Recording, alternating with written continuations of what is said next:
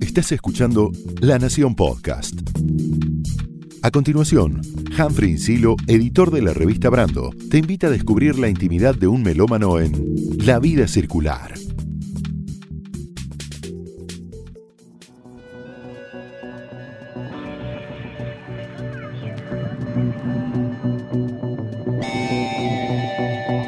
Hola a todas, hola a todos. Mi nombre es Humphrey Insilo y en este episodio se sube a la vida circular Lisa Casullo, música, cantante, performer, servidora del rock y la psicodelia.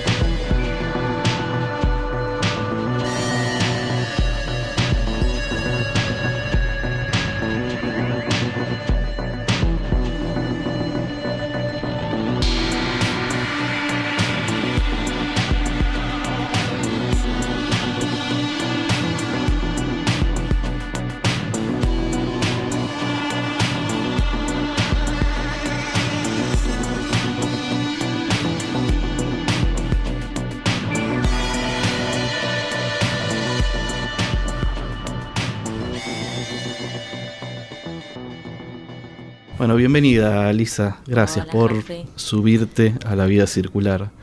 Y abrimos este episodio con un tema que habría que preguntarle a nuestros oyentes, ¿no? Pero que a mí en lo personal me llevó cuando lo escuchaba a otro lado, a un tiempo y a un, un espacio paralelo, como si fuera el protagonista de un relato de ciencia ficción o de una película de ciencia ficción.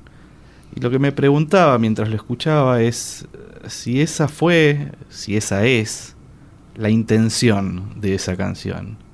Y me pregunto también si las canciones o los autores de las canciones tienen ese tipo de intenciones. ¿La intención de qué? ¿De ciencia ficción? De llevarte a otro lado.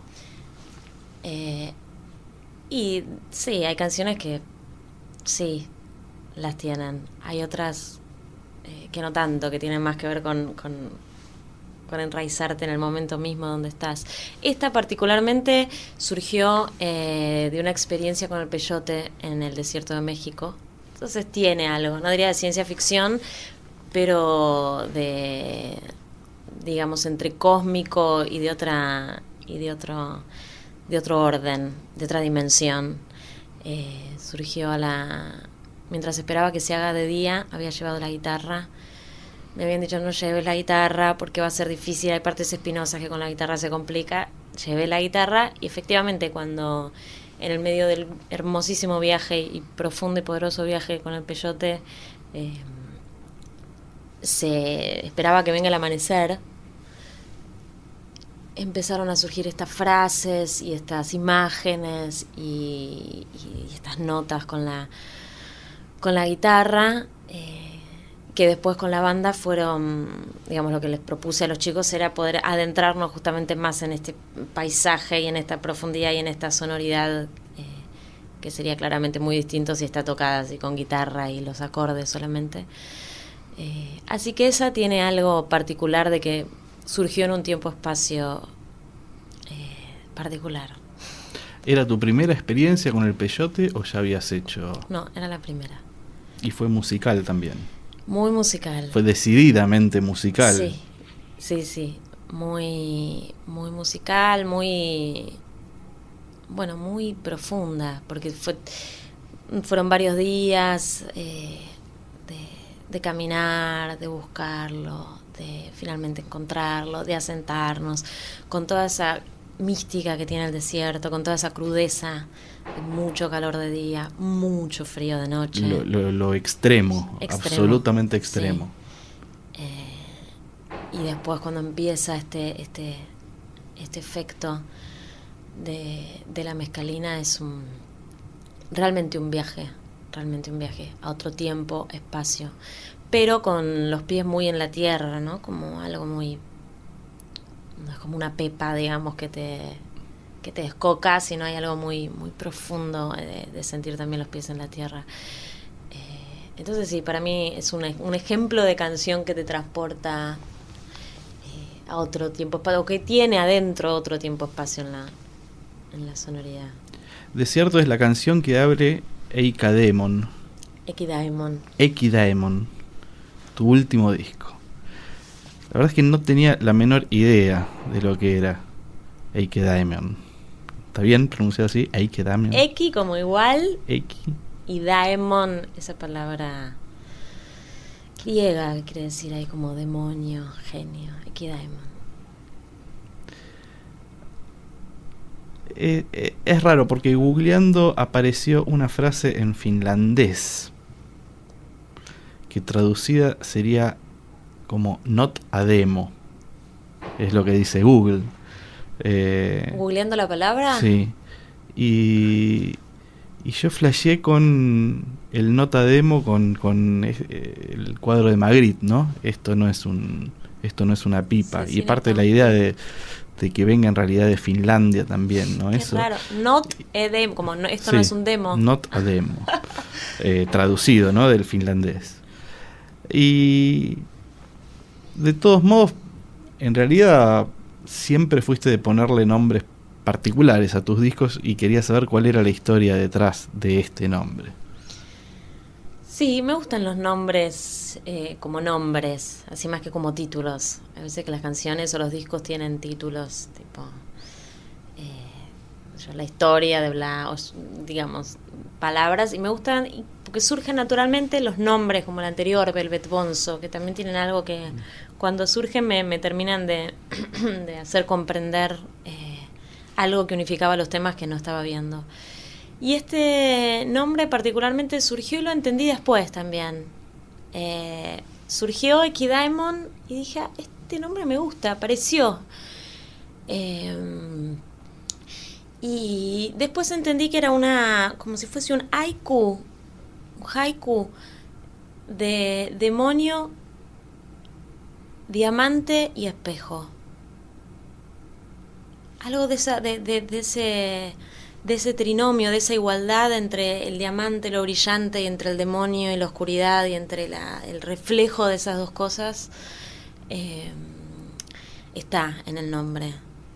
Entre esos, esas, sí, esas cosas especulares de uno mismo, cosas que uno no conoce, y esa, y esa, ese daimon que, digamos, es, es anterior al, demonio demonizado, ¿no? Por la, al demonio malo. Al revés, es el demonio compañero, es el, el demonio que está ahí eh, como, como el, el- la compañía, el, el- el interior cuando uno está dialogando, sobre todo en esos procesos de, de creación.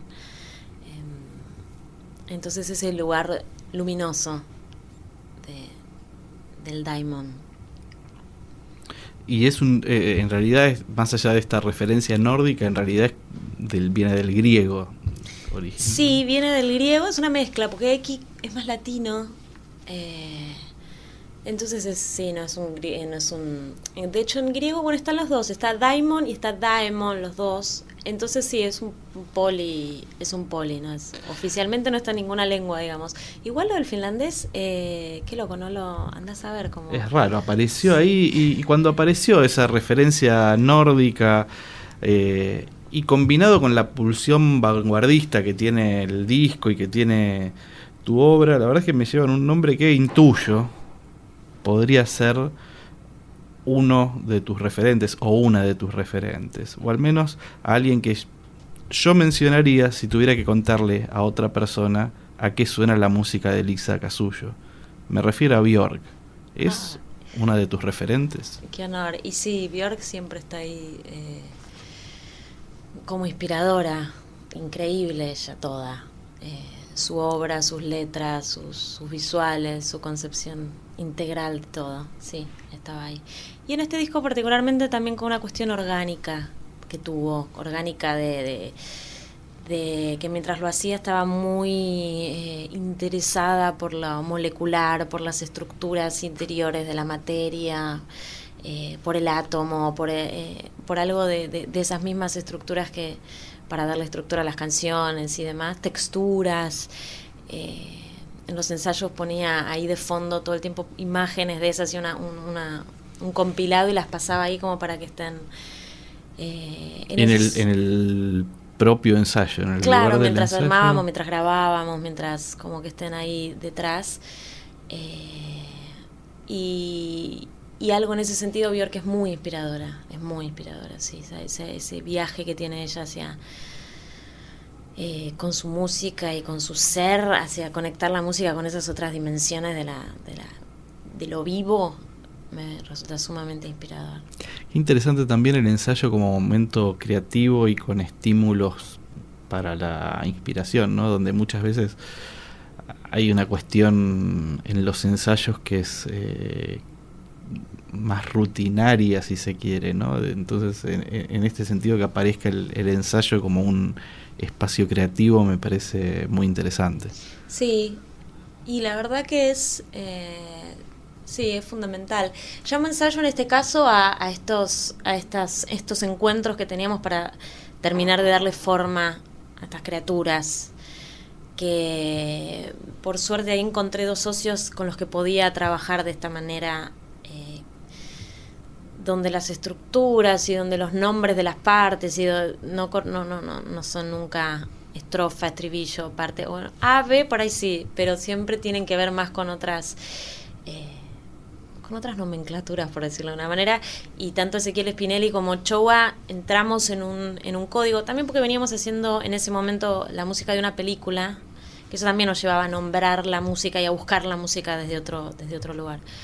Entonces eh, estuvo muy bueno con ellos poder encontrar este, este código creativo. Los dos son altos nerds también en el sentido de eh, las teorías y de repente uno venía con la teoría de los universos paralelos como eh, por ejemplo Ezequiel, la teoría de los, de los de los universos paralelos como formas para pensar que una canción puede ser de una manera y que los componentes de la canción no necesariamente tienen que ser sucesivos, sino más bien como simultáneos y, paralelos. Eh, entonces nos íbamos cebando con esas, con esas cosas.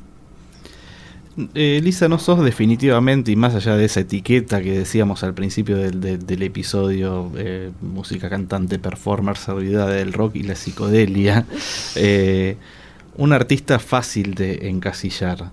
Eh, ¿Te consideras una artista ambiciosa? Eh, porque tengo la sensación de que todo el tiempo buscas de, salirte de eso que se denomina zona de confort. ¿Qué sería un artista fácil de encasillar?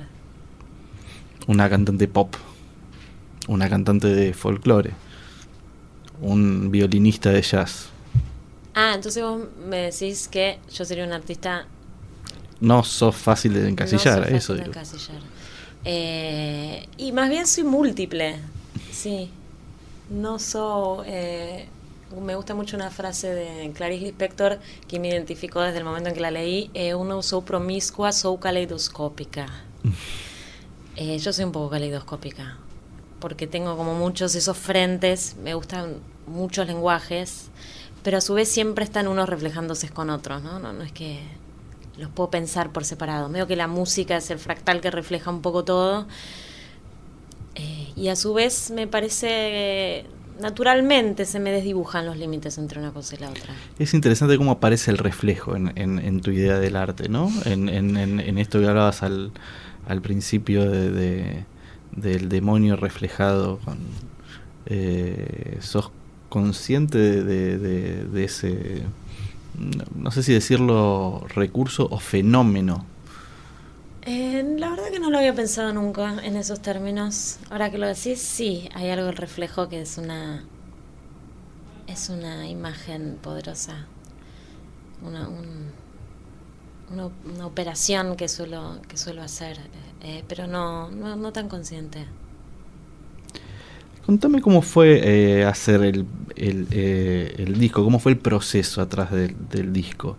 Y, también aprovecho para preguntarte si, ya que todavía haces disco, que decidiste hacer un, disco una hora, si todavía consumís la música de ese modo, si todavía escuchas discos, más allá del, del soporte, ¿no? Sí, me, me resulta rarísimo. Cuando lo estaba diciendo y cuando lo estaba terminando, porque una cosa es empezar un disco y otra cosa muy distinta es terminarlo finalmente.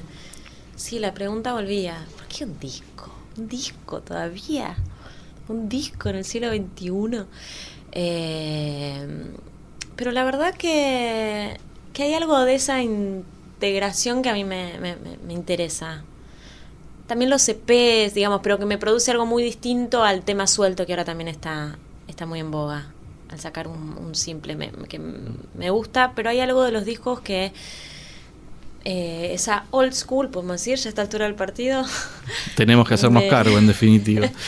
me, me atrapa, me interesa. De hecho, hay artistas, los artistas que admiro, estoy esperando que saquen su disco y hay algo de esa de esa unidad que me vuelve a, a atrapar. De esa unidad o de esa cosa heterogénea que sin embargo constituye una unidad, ¿no? Que pasa también con algunos artistas y que también me siento muy identificada porque me suele pasar, que no es una sonoridad en general. Bueno, el próximo disco ya dije que va a ser más, más homogéneo, ya me dije a mí misma. Mm. Eh, pero ponerle artistas que admiro como Camille, cada disco que saca me, parte la cabeza en su, en su, en su unidad, ¿viste? El último también, como el primero, era como, ah, qué hermoso concebir eh, toda la, la, la, creación, digamos, la, la, esa, ese, ese loco que es un disco entero. Y, y en relación a este disco fue muy, muy em, buscando ese sonido pro, pero muy casero en un punto. Por esto mismo de que veníamos ensayando eh, y componiendo en el living de casa digo living de casa igual es batería y es todo, ¿no? Pero em, la música de, una película, instalación, ya la película también era una película tradicional, sino una película con tres pantallas con la música en vivo. Y, y algo de ese laboratorio que surgió ahí inmediatamente me...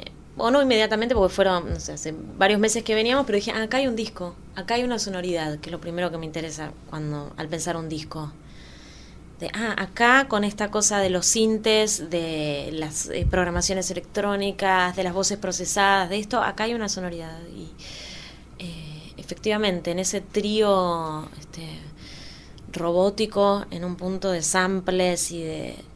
Eh, iban apareciendo improvisaciones y demás, que las empecé a grabar y empecé a reconocer las las canciones, agarrando libros así de la biblioteca y improvisando, con, leyendo cosas y aparecían como pedazos de eh, fraseos y, ahí se iba, se iba armando. Entonces después eh, empezó a, digamos, pusimos más una...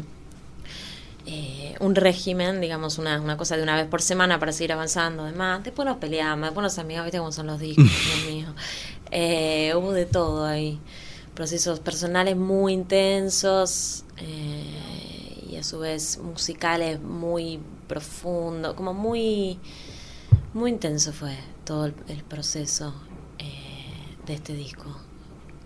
Si te parece, te invito a vos y en realidad invito a nuestros oyentes a escuchar uno de esos temas, el, uno de los más gruberos probablemente del disco, que es Tok Kak Cook, Bailatron. ¿Cómo es? Toca Co. Toca Co. Bailatron. Noche azul, colosal. Y el disparo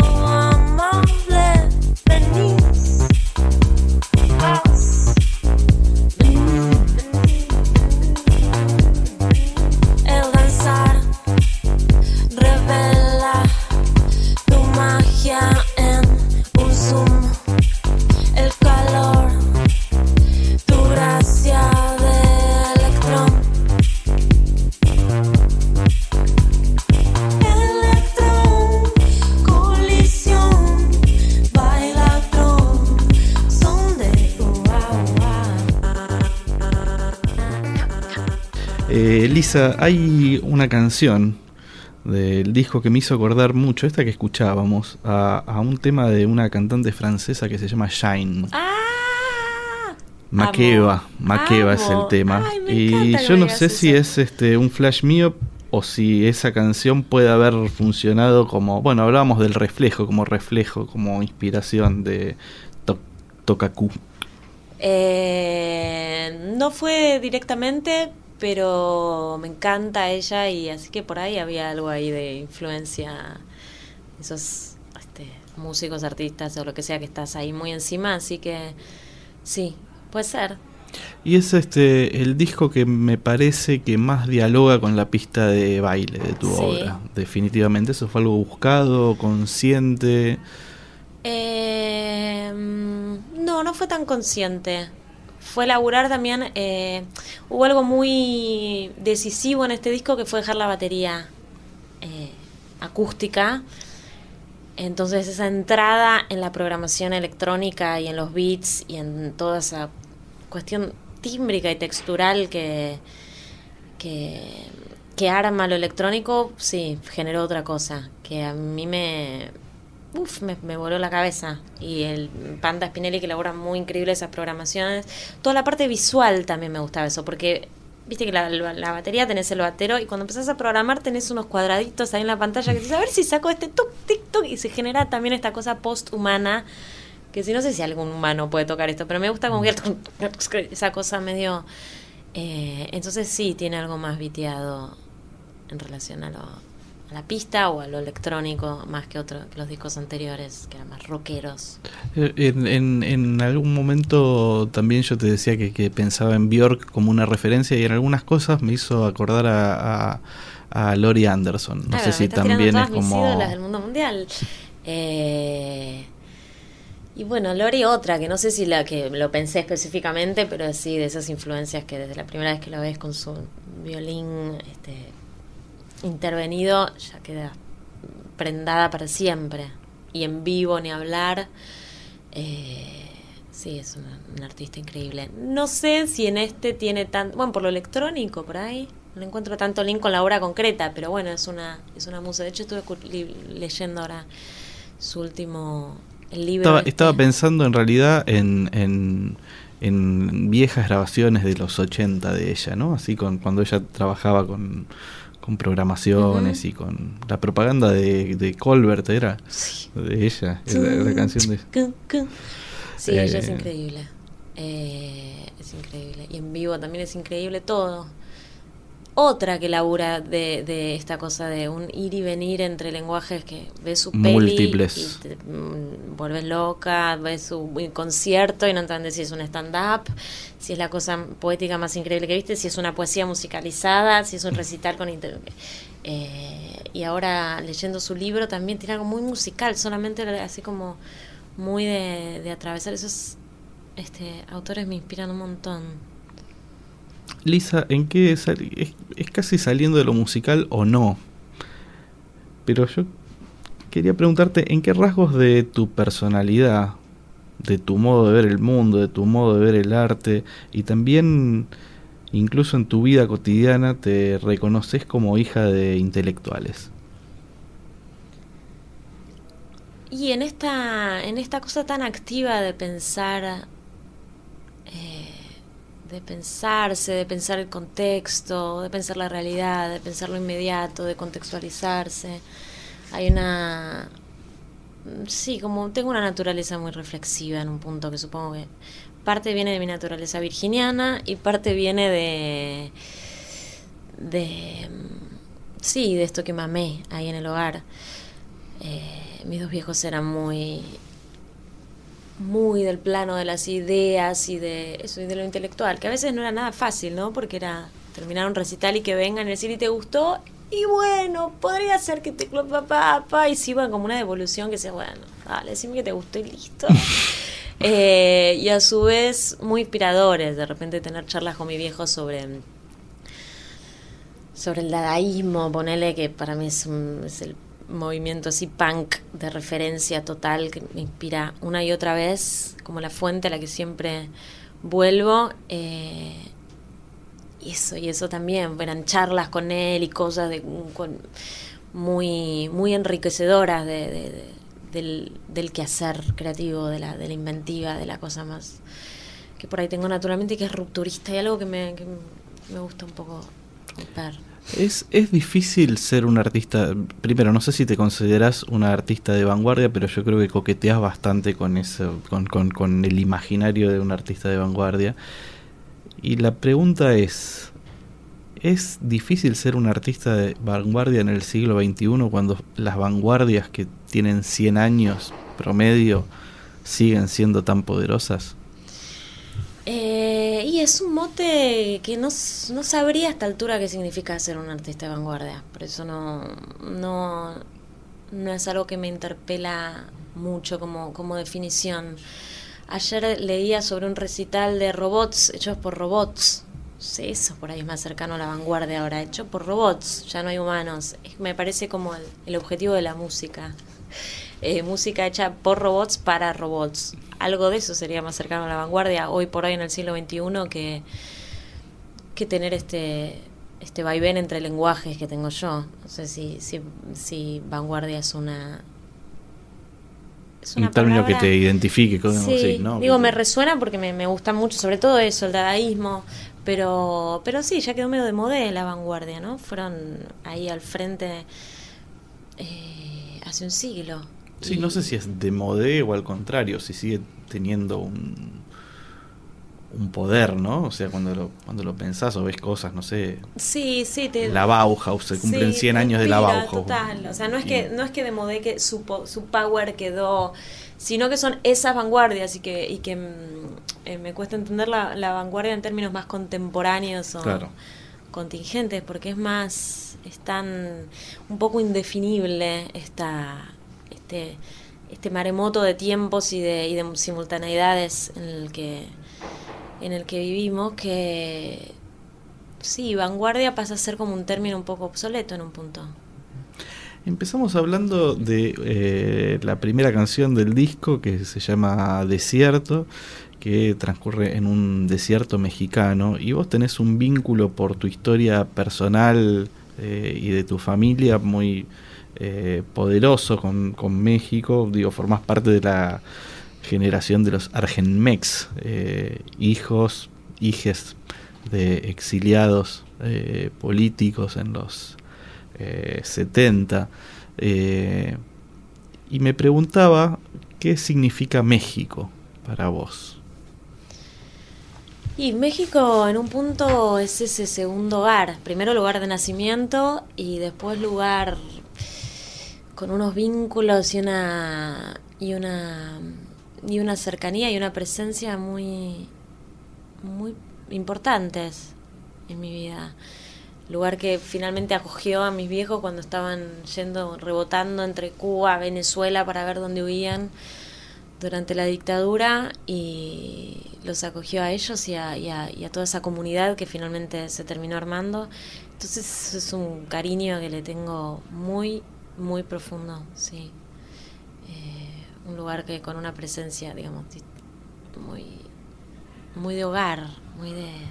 A pesar de que lo cierto es que no, no voy tan seguido, siempre está ahí. Cada vez que voy tengo como esa sensación de, de hogar, de primer hogar. Sí. Pensar en México es también es, como tu cuna, pero también eh,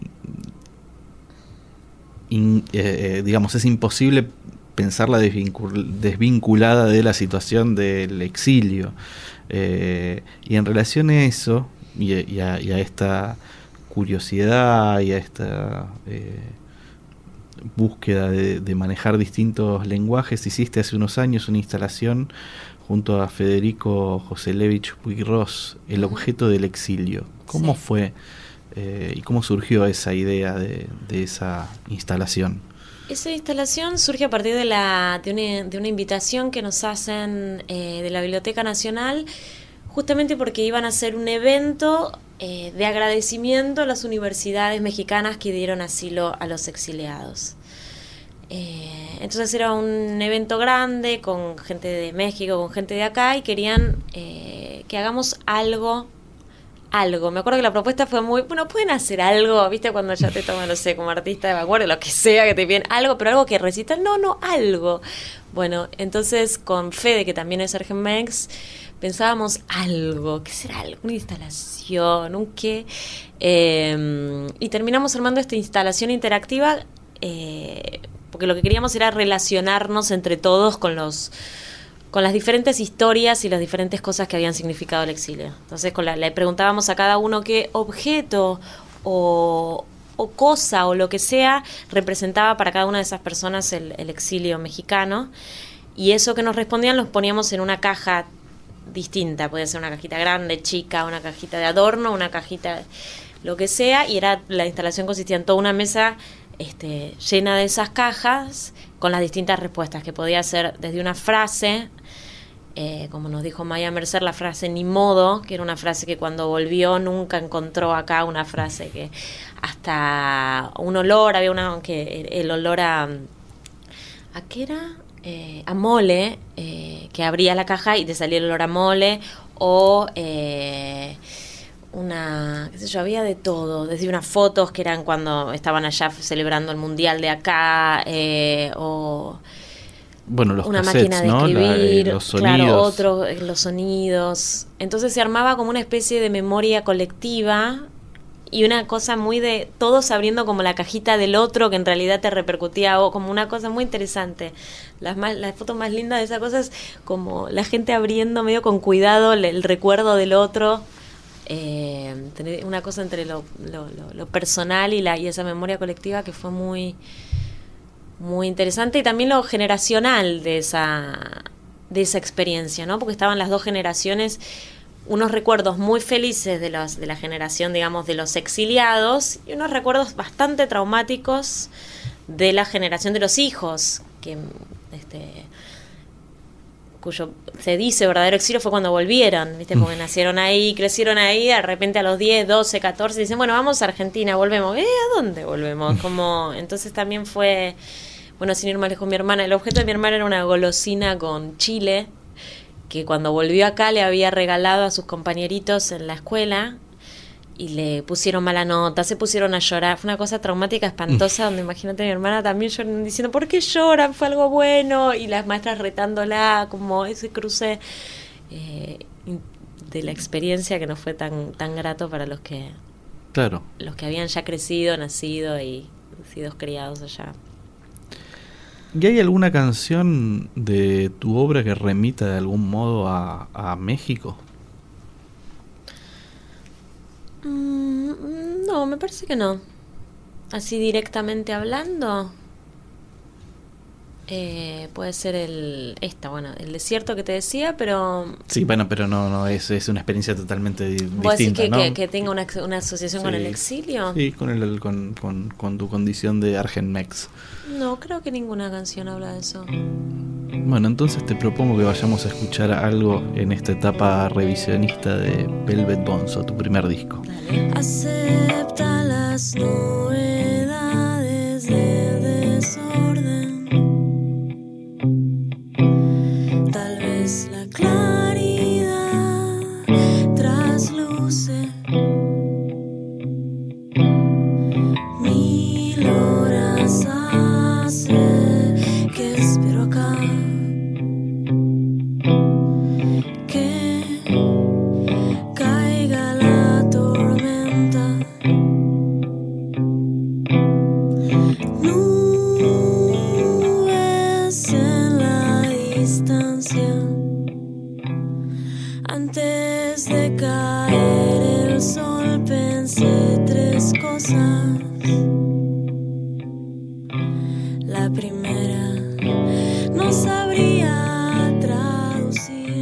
Lisa, otra de las características que te definen eh, como artista, lo que veníamos hablando, es la curiosidad.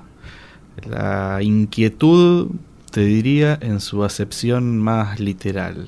Has protagonizado, por ejemplo, Mi vida después. Es un biodrama dirigido por Lola Arias, que, y esto, bueno, lógicamente es a título personal, pero es una de las cosas más conmovedoras que pude ver en toda mi vida. ¿En qué momento te empezó a interesar eh, el lenguaje escénico, la actuación? Y desde muy, desde muy al principio de todo, vino de la mano de la música mismo, otra vez, muy cercano incluso cuando eh, armábamos Doris allá lejos la banda y empezábamos a tocar, ya había algo que no podía concebir separado de si vamos a estar en un escenario, nos ponemos sombrero, no sé, nos ponemos esto, ponete esta camisa, como muy, muy pegado. Entonces sí, empecé a estudiar distintas cosas de teatro y demás desde, mm, no sé, bastante, adolescencia, supongo que era más o menos, pero muy, muy de la mano con la, con la música. Dijiste el principio de todo y me acordé de una antología, un libro de cuentos de José Emilio Pacheco, el poeta y escritor mexicano que se llama El principio del placer. Eh, Qué lindo título. y me parece que me parece que ahí en, en esos años, bueno, en, en la educación sentimental, ¿no? Está el principio de muchas cosas, ¿no? En la adolescencia. ¿Cómo fue tu adolescencia? Y bueno, en relación a esto, cuando empezaba, no sé, a los 14, 15 a tomar clases de, de teatro ahí en el Rojas, usina total, eh, me encantaba ese otro tipo de vínculo que se daba, que no era la relación, o sea, en general uno en esa edad conoce o, o los del colegio o los del club. Mis viejos intelectuales jamás me llevaron a un club. Eh, era siempre diciendo, pero ¿por qué algo verde? Algo así como... Y nada. Ahora les estoy dando con un palo. Em, no, y en esos lugares, en esas, en esos cursos, en ese ámbito del Rojas empezaba a generarse otro, otro tipo de vínculo que a mí me empezó a, al toque, a llamar mucho la atención. Era siempre la más pendeja de todas. Y, y fue un viaje de ida, un descubrimiento de, ah, esto, esto, esto me gusta, este tipo de vínculo, este tipo de salir de acá, irnos a tomar una birra, salir de acá como algo de, ese, de esa charla, de ese intercambio, de esa intensidad que se genera creando juntos, aunque sea una improvisación de mala muerte, de 10 minutos malísima, eh, hay algo de, ese, de esa química, de, De esa adrenalina de esa también. adrenalina, Y- de esa, y de esa conexión también, ¿no? Que, que no tiene nada que ver con estar nada, ni, ni yendo a bailar, no sé, ni otras cosas que generan conexión también de lo- los... No, tenía que ver con otro. Y quedé prendada ahí, sí. Bueno, y yo te hablaba de mi vida después. ¿Qué significa mi vida después en... en- en- no, no ya ni siquiera te diría ni en tu obra, ni en tu carrera, sino eh, en tu vida. Uf, y mi vida después fue un momento muy contundente de transición de la vida. Lo comencé con charlando con mi viejo sobre la revolución y sobre los setentas y sobre la militancia. En la mitad del proceso él se enferma, se muere. Eh, yo decido irme de la obra porque el dolor era insoportable. Y después los chicos, los mismos de la obra, me dicen, bueno, para, te esperamos un poco. Y después digo, no, sí, tengo que volver y hacer de esto un homenaje a él. Eh, y a su vez esa familia que se generó con los con todos los participantes que tenían manejábamos un nivel de, de sensibilidad por estar ahí poniendo el dedo en la llaga muchas veces de nuestras propias historias que generó una una es una familia en el sentido más este total de la palabra de contención de compartir de de saber que siempre había alguien que se iba a quebrar ahí en escena. Al principio era muy difícil, ¿no? Como muy, no difícil, frágil. Porque por ahí mirabas la foto y veías el detalle que nunca habías visto de esa foto y te estabas por quebrar y sabías que te cruzabas la mirada con alguien y ese alguien te iba a hacer algo con los ojos que te iba a sostener. Eh, así que, y después esa sensación de que esta misma, este mismo power que estaba teniendo para nosotros en nuestras historias particulares eh, se incrementaba y se multiplicaba eh, en las distintas recepciones de la gente, que al principio no teníamos ni idea que iban a, cómo iban a recibir esto. Era un lenguaje muy nuevo, era una manera de referirse a la historia también muy, muy nueva, un poco iconoclasta en un punto en cómo se, se venía eh, hablando del tema. Una temática siendo- lógicamente muy, muy heavy que te atraviesa. Claro. Digo, bueno, a, a- a ustedes los, los- les protagonistas eh, les, les, les atravesaba de un modo muy absolutamente personal, pero creo que el modo que interpelaba esa obra, recordemos, ¿no? Un, un- un biodrama donde eran eh, cinco historias, que Seis se, historias. seis historias de eh, hijos de militantes de los 70 interactuaban y, y recuperaban su, su historia a partir de, fotos, a partir del relato, a partir de objetos, actuaciones. Bueno, vos tocabas la guitarra también en, en un momento, era algo realmente muy, muy conmovedor, muy conmovedor. Sí, fue muy, muy intenso y muy intenso hacerlo acá, muy intenso viajar y llevar como la historia, este pedazo de historia a, por todo el mundo. Hablar de Perón, de izquierda, de veces en Noruega, así que entenderán de todo esto.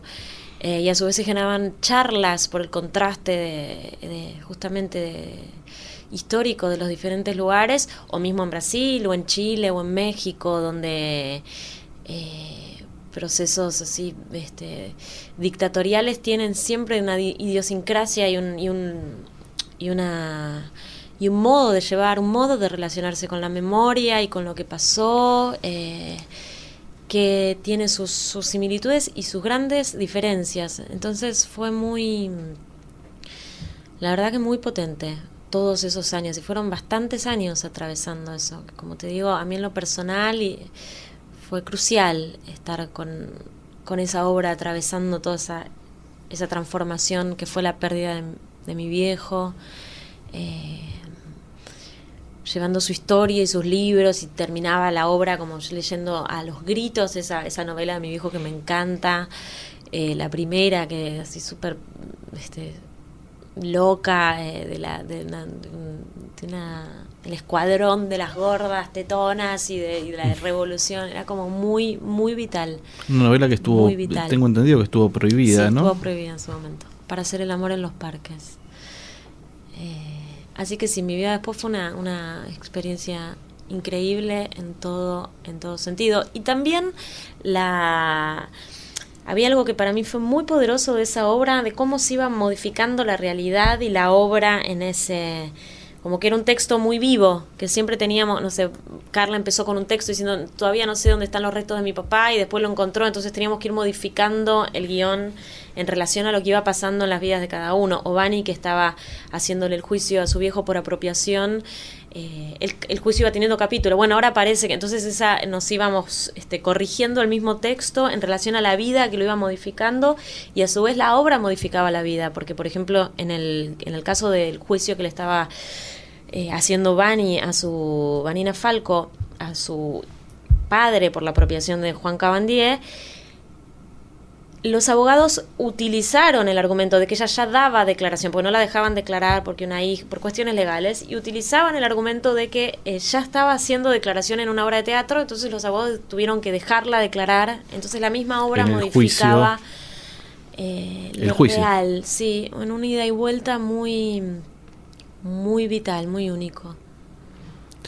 Bueno, está claro que siempre te, interesó trascender el, espacio musical, pero este año volviste a las tablas en una elogiada apuesta de Edipo Rey en el Teatro Nacional Cervantes. ¿Cómo ha sido esa experiencia con Cristina Vanegas, con eh, Carmen Valiero? Eh, ¿Cómo es esa experiencia? En realidad sería la, la, pregunta. Y una intensidad, te diría que si hay una palabra que lo define es intensidad. Eh, porque hace mucho que no trabajaba en un proyecto así. Bueno, desde mi vida después, que fue hace varios años, pero era otro tipo de teatro postdramático. Este teatro más trágico, expresivamente, eso, intenso, trágico, esos textos, esa. Bueno, además, dos mujeres muy intensas como son Cristina Vanegas y, Carmen Valiero. Eh, y los actores y demás, eh, un desafío total, total, porque yo iba a hacer la música medio al costado del escenario y los coros que íbamos a hacer los medios texturales ahí al costado, medio atrás del atril.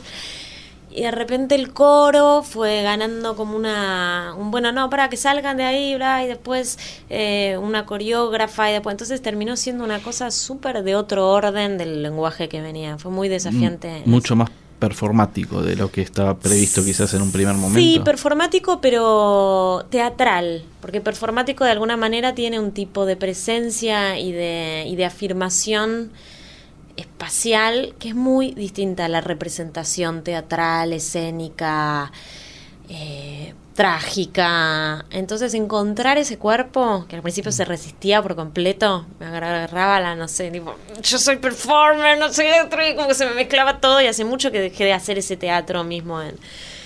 eh, mismo Cristina me pinchaba y me decía, bueno, estás muy Lola Arias, ponele algo, estás muy Lola como diciendo, tenés actuación Lola Arias, como que hija de puta. Eh, sí, no, no fue fácil encontrar hasta que fue apareciendo este lugar, este como fue una cuestión también de ceder a ese, a ese cuerpo más dramático, más trágico, más expresivo, más teatral, que hace mucho que, que no lo hacía.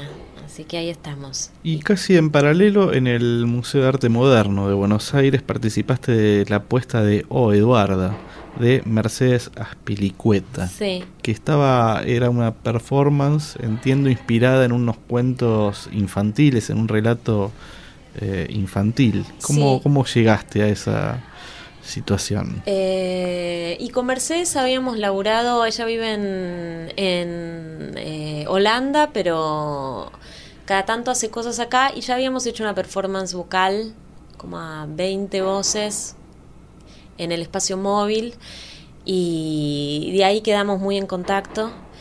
Eh, después hicimos Garage Band, que era una, una, una banda eh, adentro de un garage, adentro de un auto.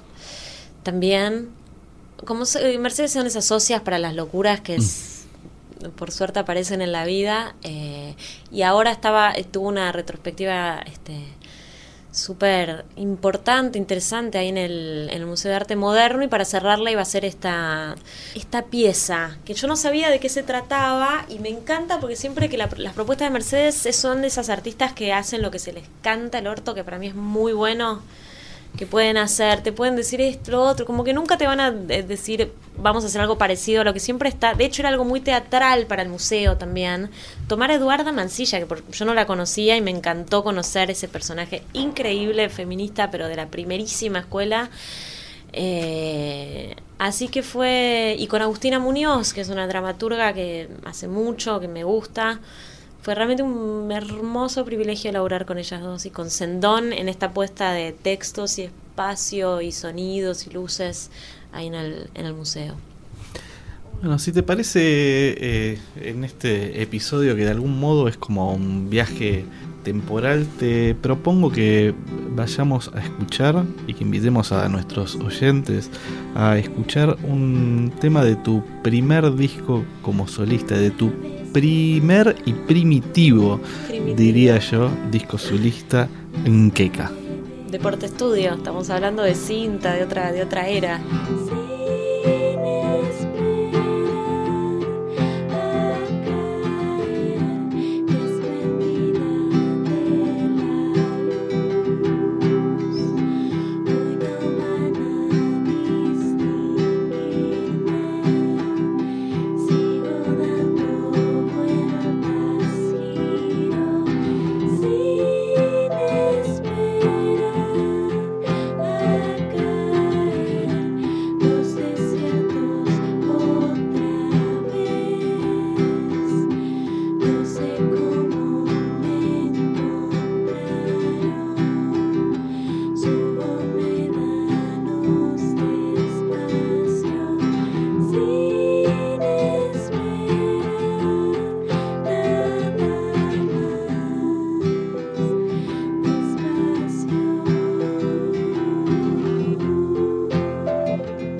Este es un, un tema. ¿Cómo, cómo, ordenarías, digamos, tem- temporalmente esa, esa cuestión, esa grabación de ese primer disco, por un lado, a la vez que estaba surgiendo y que estaban grabando el primer disco de tu primera banda? Entiendo que fue tu primera banda de rock, Doris. Eh, y bueno, esa, ese disco, en un momento un amigo nos dice, se me rompió esta, esta porta estudio. Se rompió quiere decir que el botón rec se le había, se le había roto, entonces para apretar rec tenías que meter el dedo índice bien adentro para apretar co- conjuntamente. Tenía algo como un poco erótico en un punto, si se quiere. Em, entonces como que primero, no me acuerdo quién la agarró, si Nacho, y la...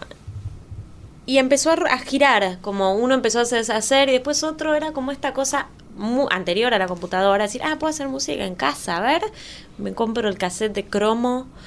Eh, todo esto es una paleolítico en serio, cassette de cromo, cassette de cuatro canales. eh, y, y así es que empezó a girar y cada uno la tenía una semana, 10 días, 15 días. Che, me toca a mí ahora. Y empezó a gestarse como una primera camada de discos caseros.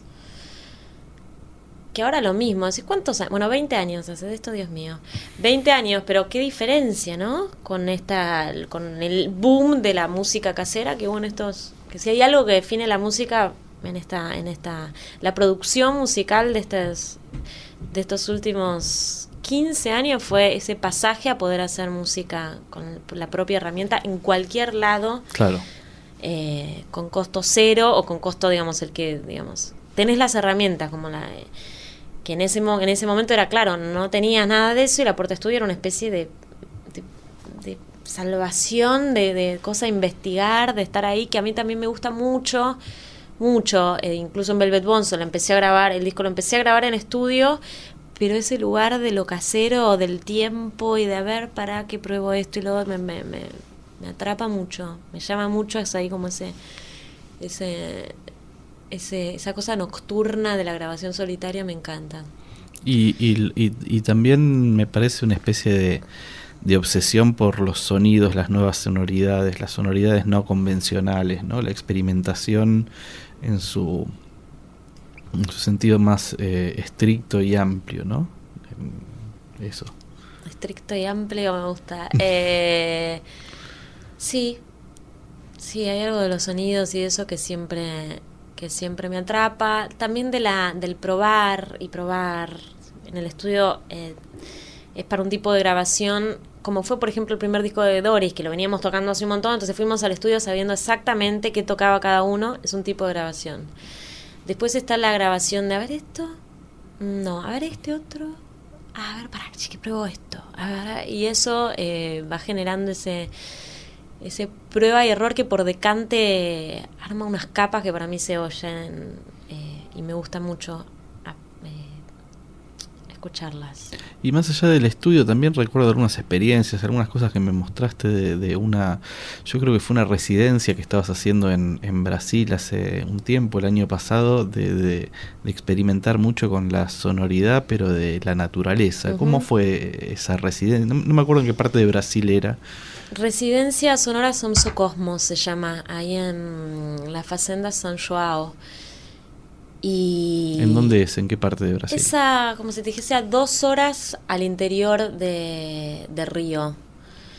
Bien en el mato, pero una, una facenda de café antigua, colonial. Entonces éramos, no sé, éramos 15 artistas sonoros. Y esa convivencia entre músicos y artistas sonoros en colaboración y demás era como, ¿qué te puedo decir? Bastante parecido al paraíso en la tierra. En ese lugar. Eh, y eso, cuando ya eso se borronea el límite entre lo musical y lo sonoro, y hay algunos trombonistas que están experimentando con los sonidos de los grillos, y hay algún, qué sé yo, otro que hace música electrónica y que está desarmando lo que grabó de los. como muy inspirador, muy inspirador. Aparte era la época eh, de cuando lo eligieron, fue el balotaje de Bolsonaro. Entonces era combinar la tristeza de la, de la, del no poder creer que eso estaba pasando con esa protoenergía eh, radical de estar juntos creando, eh, generando esa energía de encuentro, de colaboración, de, de, de afirmación, de y fue muy fuerte también por eso. No era sentir que estábamos en una burbuja, haciendo, sino que estábamos muy al tanto de todo lo que sucedía y que estábamos generando esa energía que para mí hoy por hoy es una energía muy importante hacer, ¿no? La- la- seguir afirmando y, y, y- y en eso, y laburando juntos y encontrando cada uno su forma y, y- y a su vez en, de, a, de a todos eh, y seguir defendiendo esos lugares de, de creación, de encuentro. Así que fue una, una sí grabamos mucho hicimos una pieza toda eh, del agua grabamos abajo del agua con distintos micrófonos entonces era no muy ir al sí al, al, al centro del sonido Eh, hablábamos de eh, los, los orígenes, hablábamos de Nkeka. eh, Y me pregunto si, si aunque no...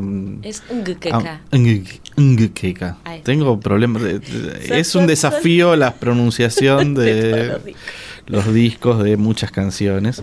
Eh, me preguntaba eh, si sentías que hay una unidad eh, en, estos 20 años de música. Eh, sí, yo creo que hay una unidad. Una unidad ecléctica, pero hay una unidad. Sí. Una homogeneidad que, que sí, une todas esas, esas variantes que aparecen. Sí. Sí, mi naturaleza, como bien dijiste, una de mis palabras preferidas es curiosidad. Curiosidad creo que es el motor de, de, de todo mi, mi viaje, mi ser, mi, mi, mi experiencia creativa. Soy muy, muy curiosa, muy. Y hay algo de esa curiosidad, que como toda curiosidad es eh, más bien, eh, no es focalizada. Es que hay algo solamente que me, me da curiosidad muchas cosas y es una curiosidad muy, eh, muy nutricia en un punto. Entonces esa, esa eh, sí, creo que hay una unidad porque sigue siendo una curiosidad. Soy muy... eh, Me imagino que reaccionás mucho a los estímulos. Digo, que una persona curiosa reacciona a, a distintos estímulos. Sí, de lo que me interesa. También hay un montón de cosas que no me interesan nada. Y también lo tengo cada vez más claro también, ¿no? ¿Viste? No, esto no. Y esto sí, y esto ¿por qué te interesa? No sé, pero a ver, tú, tú- y, y- y- y- como tengo mucha entrega, como curiosidad y entrega. Y en ese sentido se genera como ese eh, ese cóctel de cosas que no sé bien a dónde me pueden mm, eh, a dónde me pueden llevar. Soy muy también de escuchar lo que está pasando ahí y ver a dónde a dónde me, me, me lleva esta nueva esta nueva experiencia eh, en una residencia o esta nueva experiencia de grabación o conocer a determinado artista eh, o como que son todos disparadores para, para nuevos proyectos o para nuevas aventuras o exploraciones. Me siento más una exploradora, eh, digamos, si hay una palabra que me define, siempre artista me resulta una palabra que, bueno, ya después de, con los años la terminé aceptando, porque dije, bueno, es lo que hago, eh, siempre estoy eh, generando cosas nuevas eh, en mi, en mi, no sé, eh, nuevas asociaciones o nuevas maneras de, de- de ver o entender o generar cosas perceptivas o para pensar o no. Pero me siento como una exploradora. Si algo que me define es exploradora. Todo el tiempo estoy eh, ahí a la, a, la, a la casa de nuevos sentidos, de nuevas conjunciones, ya sea de gentes y de, un equipo, porque me gustaría trabajar con este y con este, o de materialidades, o de... eh, cuando me inspira la obra de un autor, es una inspiración siempre muy activa. Es muy difícil que me inspire pasivamente algo.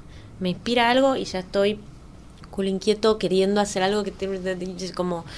eh, entonces, eh, sí, es muy difícil eh, esta cosa que decías de... Sí, en estos 20 años creo que hay una unidad, que hay una homogeneidad, pero siempre muy muy dada a la, a la multiplicidad, a lo caleidoscópico, volvemos. Lo la, la imagen de lo caleidoscópico me, me encanta. Y también, para cerrar, al lado circular de la vida, porque la vida, como dice Café Tacuba, y volvemos a México, tiene forma circular, o siempre vuelve a su forma circular. Sí. Un gusto tenerte acá, Lisa. Gracias, Humphrey. Un placer.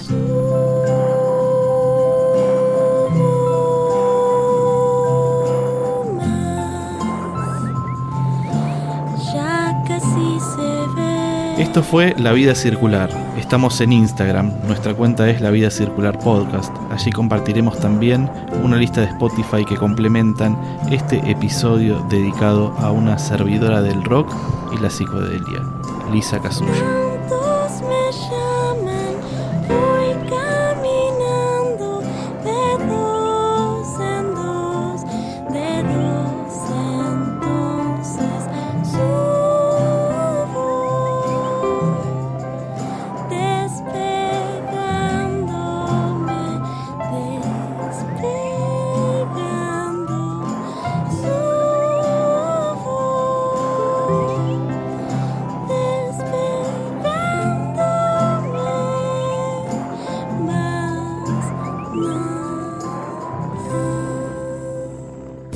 Esto fue La Vida Circular, un podcast exclusivo de La Nación. Escucha todos los programas de La Nación Podcast en www.lanacion.com.ar. Suscríbete para no perderte ningún episodio. Estamos en Spotify, Apple Podcast, Google Podcast y en tu reproductor de podcast favorito. Seguí escuchando La Nación Podcast.